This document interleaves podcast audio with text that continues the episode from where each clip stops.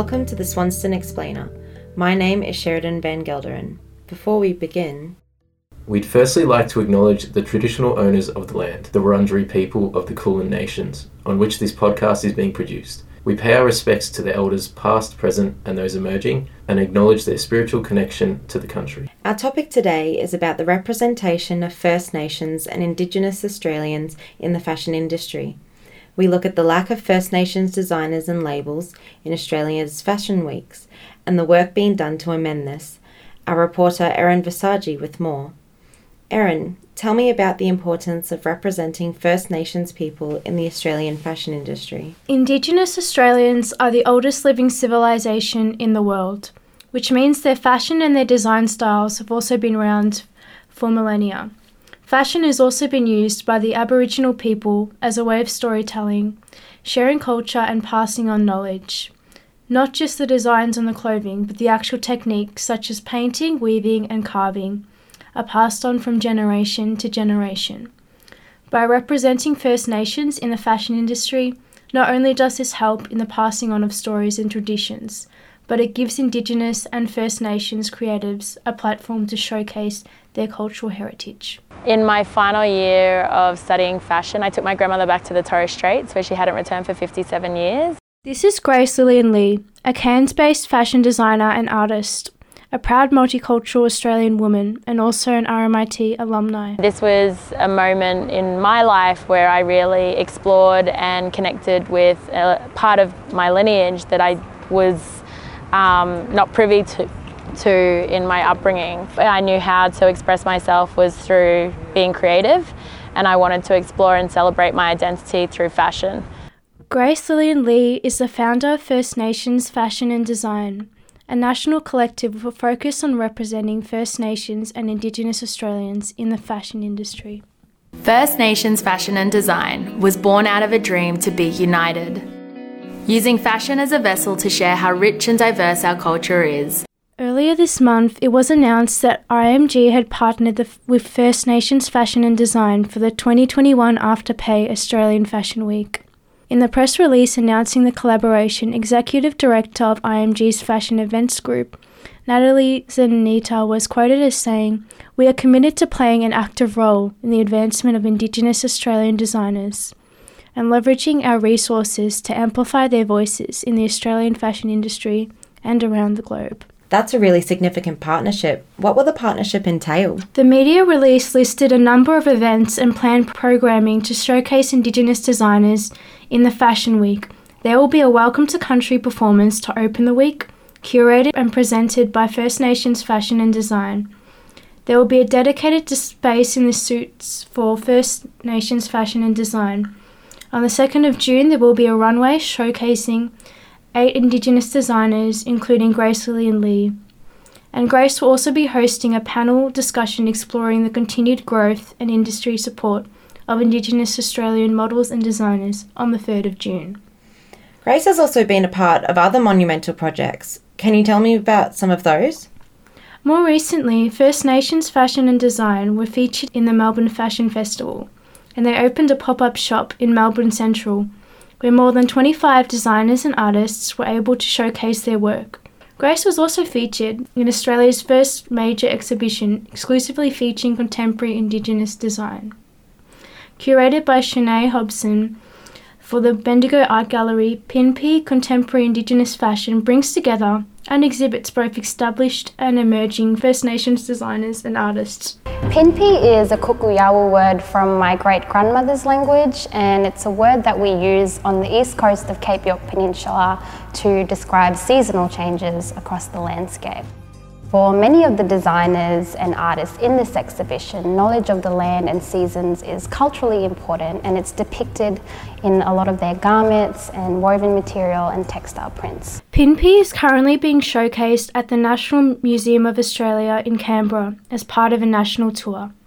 The director of the National Museum of Australia, Dr. Mathew Trinca, said the exhibition will provide a joyful start to 2021.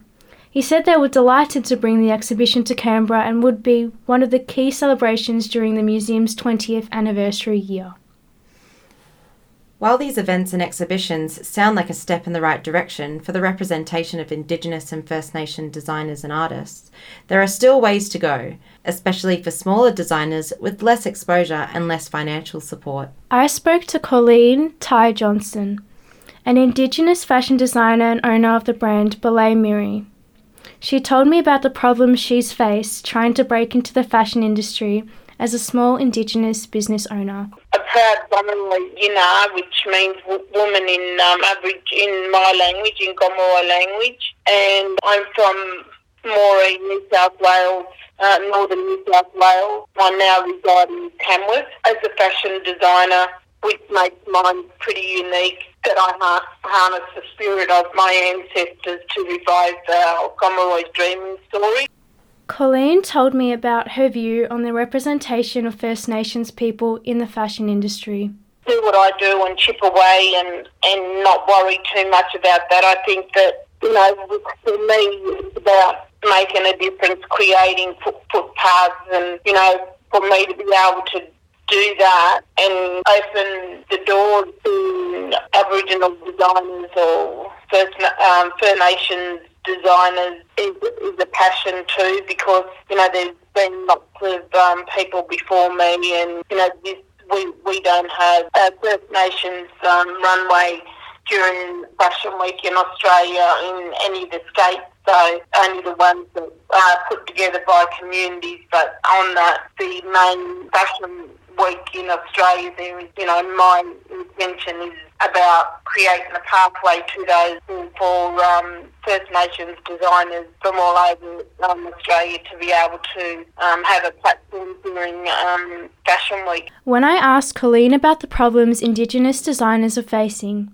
she told me a lack of support in promotion and marketing is a major barrier they're not really um, marketed or promoted within Australia. Um, you know, I'm one of many designers right across Australia, but we, I think it's about, well, for myself, and I guess for other people, it's about, you know, having the um, dollars or sponsorship or partnership people to be able to market your your label and I think that's the the downside of design well, it is for me that I don't have the dollars to be able to market it myself, and it's you know really expensive to print, print materials as well, like couture material. It's just yeah, it's having the um, the finance side of it, being able to promote yourself.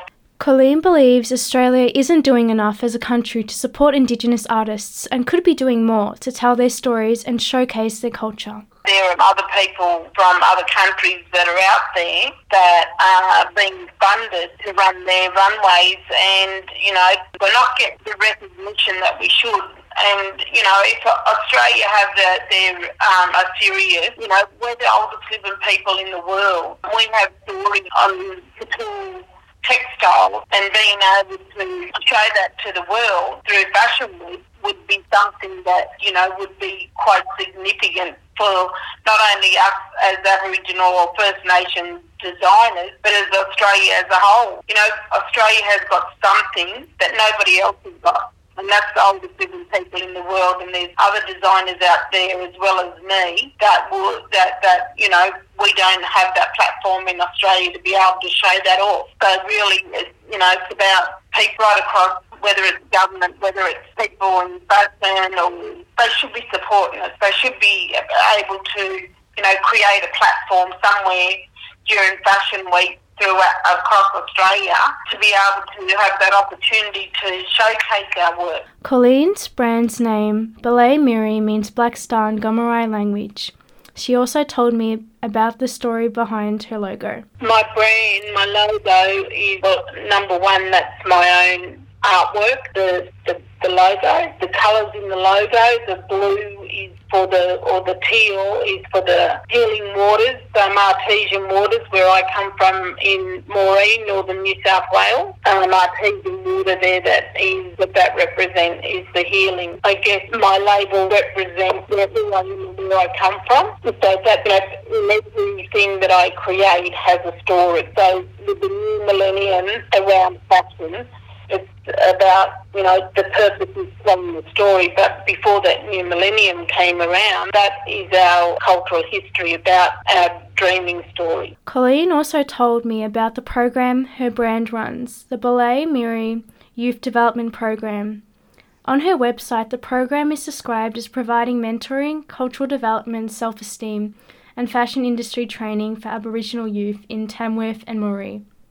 I created it, I guess, from then. I always make sure that I take two or three models wherever I go to be able to give the younger generation an opportunity, not only about model and it's about confidence and self-esteem and it's about telling their stories and their journey so that they have a platform to work off and then you know, it's about with what I do so that in, in the future, whatever career pathways they take, that they are able to share their journey with the next generation. That's what Buluuy is all about, is about sharing and giving back and I guess um, sharing the stories of my cultural heritage and creating pathways for younger generations.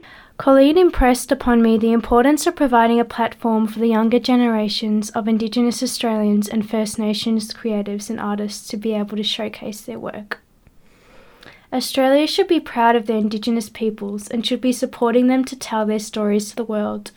Indigenous fashion is just one way First Nations people are able to do this, and although the representation of Indigenous people in the fashion industry is improving, there are still ways to go yet. Thank you, Erin. Thank you, Sheridan. This has been Sheridan Van Gelderen and Erin Visagi for the Swanston Explainer and produced by Jordan Zock.